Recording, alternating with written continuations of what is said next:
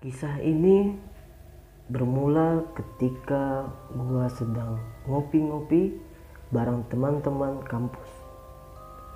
Awal ceritanya seperti ini. Saat itu kira-kira ada enam orang yang ngopi.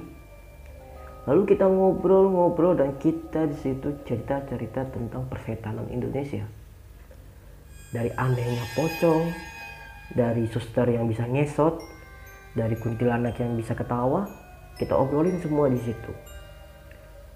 Nggak terasa waktu udah menunjukkan pukul 12. Tepatnya 12 malam. Karena waktu itu hujan dan kita nggak sempat untuk nongkrong lagi. Akhirnya kita memutuskan untuk pulang ke kosan masing-masing.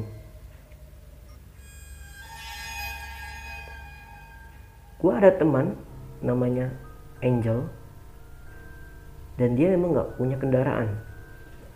Karena satu jalur dengan kosan gua, dia akhirnya nebeng dengan gua.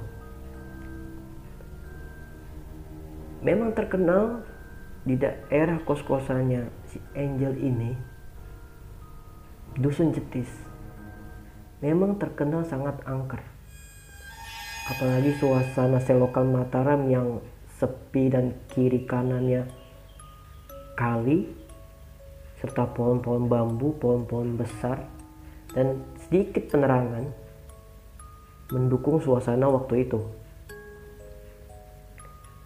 Gue akhirnya nganterin Angel dan sempat ngobrol-ngobrol kecil sama dia. Dalam perjalanan, ada sebuah pos kampling di sebelah kanan. Gue ingin belok ke kiri untuk menuju kosannya Angel. Dan secara tidak sengaja, gue ngeliat perempuan pakai daster putih, bener-bener putih polos, rambut panjang, sedang nyisir dan menggoyang-goyangkan badannya. Gue sontak kaget. Angel saat itu nggak ngeliat. Dan gue bilang, Angel, itu apa yang di pos kampling? Coba kamu lihat. Si Angel lihat. Dan dia langsung teriak ketakutan. Gue langsung tancap gas agar cepat nyampe ke rumah atau ke kosannya Angel. Sampai kosan, gue coba untuk chat Angel untuk mengklarifikasi apa yang gue lihat dan dia yang lihat itu sama atau beda.